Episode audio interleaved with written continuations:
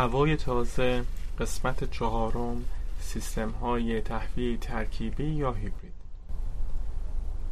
یکی از جذابترین و کاربردترین بحث هایی که ما در بخش تهویه داریم همین سیستم های تهویه ترکیبی یا هیبرید هست. دلیلم برای این قضیه چیه؟ اینی که شما یه سیستمی رو طراحی کنین که هم بتونه به دو تا چالش اصلی کاهش مصرف انرژی و کاهش مصرف آب پاسخ بده. هم با شرایط اقلیم منطقه هماهنگ شده باشه و بر بومی سازی شده باشه تا بتونه طرح آسایش داخل رو تأمین کنه همه همه نیاز داره که یک دانش عمیق از سیستم تهویه داشته باشیم و بتونیم با خلاقیت مناسب سیستم های تهویه مکانیکی و تهویه طبیعی رو با همدیگه ترکیب بکنیم. اقراق نیست اگه بگم نیاز به ظرافت کار مثل ظرافت کار یک جراح داره. یا حتی نیاز به تحلیل داده مثل یه تحلیلگر داده بازار بورس. حالا مثال دقیق تر بگم.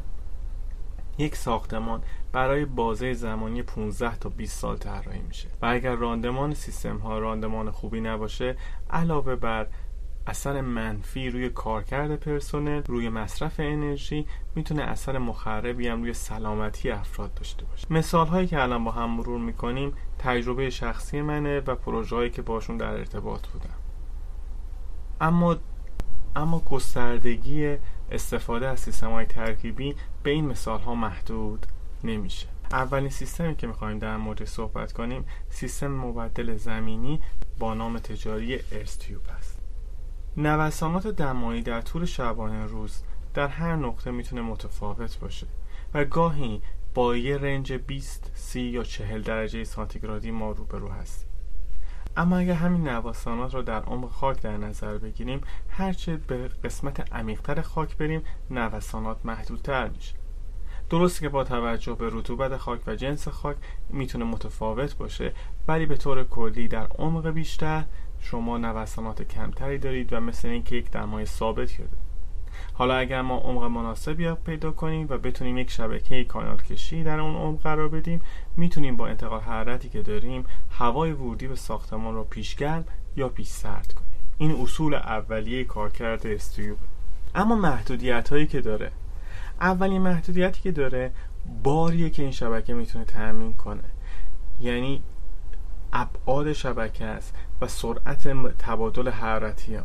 عمقی که مورد نیازه دومین محدودیتشه که گاهی باعث میشه که خاک برداری هزینه زیادی داشته باشه و استفاده از این سیستم اقتصادی نباشه. اما اگه شما خاک برداری که برای منظور دیگه انجام میدین و صرفا می‌خواین عمق مثلا 20 تا 30 سانتی متر بیشتر انجام بدین تا بتونین ارسیوب داشته باشین اون موقع این قضیه تحلیل اقتصادی پیدا می‌کنه و شاید توجیه پیدا بکنه.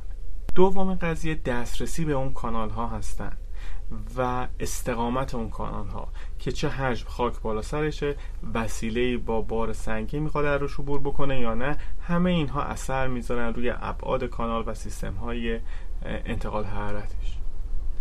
چجوری می‌خوایم با اون کانال دسترسی پیدا کنیم؟ این کانال نیاز به تمیزکاری داره نیاز به ضد کردن داره یا نه؟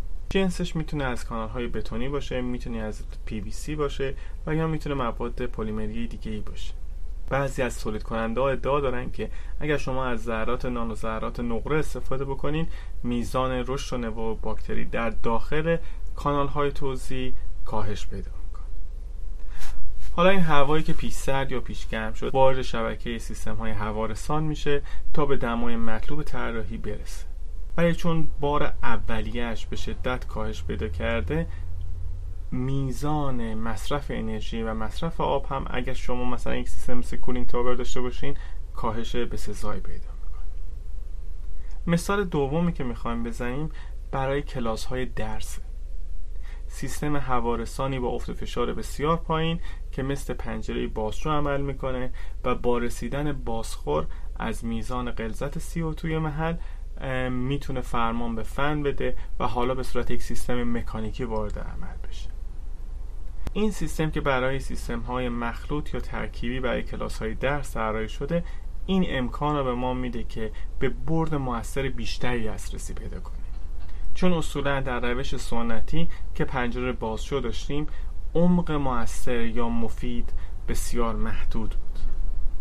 ولی حالا وقتی که یک سیستم با سیستم مکانیکی ترکیب کنیم که به صورت دستی یا فیدبک CO2 یا فیدبک دمایی فعال بشه و هوا رو در کلاس درس به گردش بیشتری در بیاره و تعداد دفعات تعویض هوا رو افزایش بده همه همه باعث میشه که ما تهویه بهتری داشته باشیم. توی مثال سوم مثال ما برمیگرده به ترکیب سیستم ها در یک ساختمان نه الزاما ترکیب دو سیستم با هم دیگه.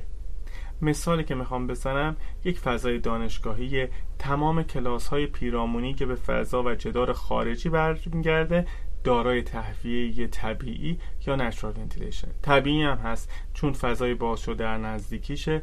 می‌تونین از پنجره ها استفاده کنین برد موثر رو بگیرین و تعداد نفرات محدوده لود فضا محدوده و صرفا با, با و صرفا با تعویض هوا می‌تونید تهویه رو داشته باشین و خیلی وقتا می‌تونید لود گرمایی هم با استفاده از سایبان های داخلی یا خارجی کنترل بشه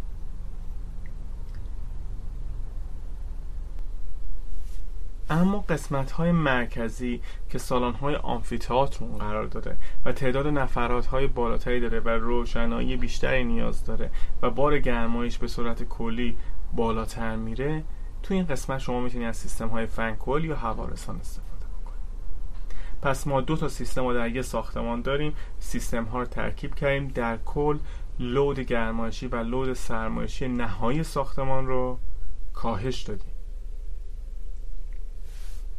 توی این بحث هیبریدی استفاده از رطوبتگیری ها هست رطوبتگیر می‌تونن به صورت جامد یا مایع باشن.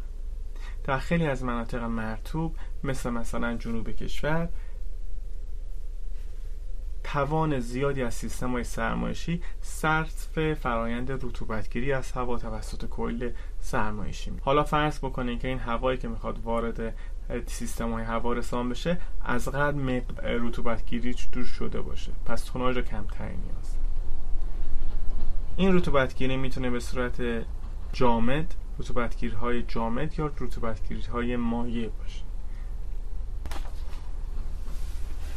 مثال پنجمی که می‌خوایم روش صحبت کنیم استفاده از فیس چنج متریال ها هست.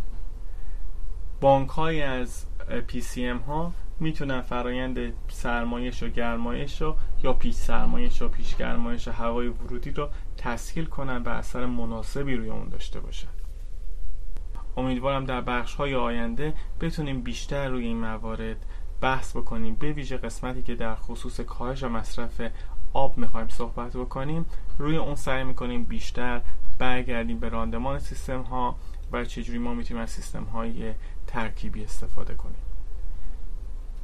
امیدوارم هر جا که هستید خوب و سلامت و خوشحال باشید. تا دیدار دیگر بدرود.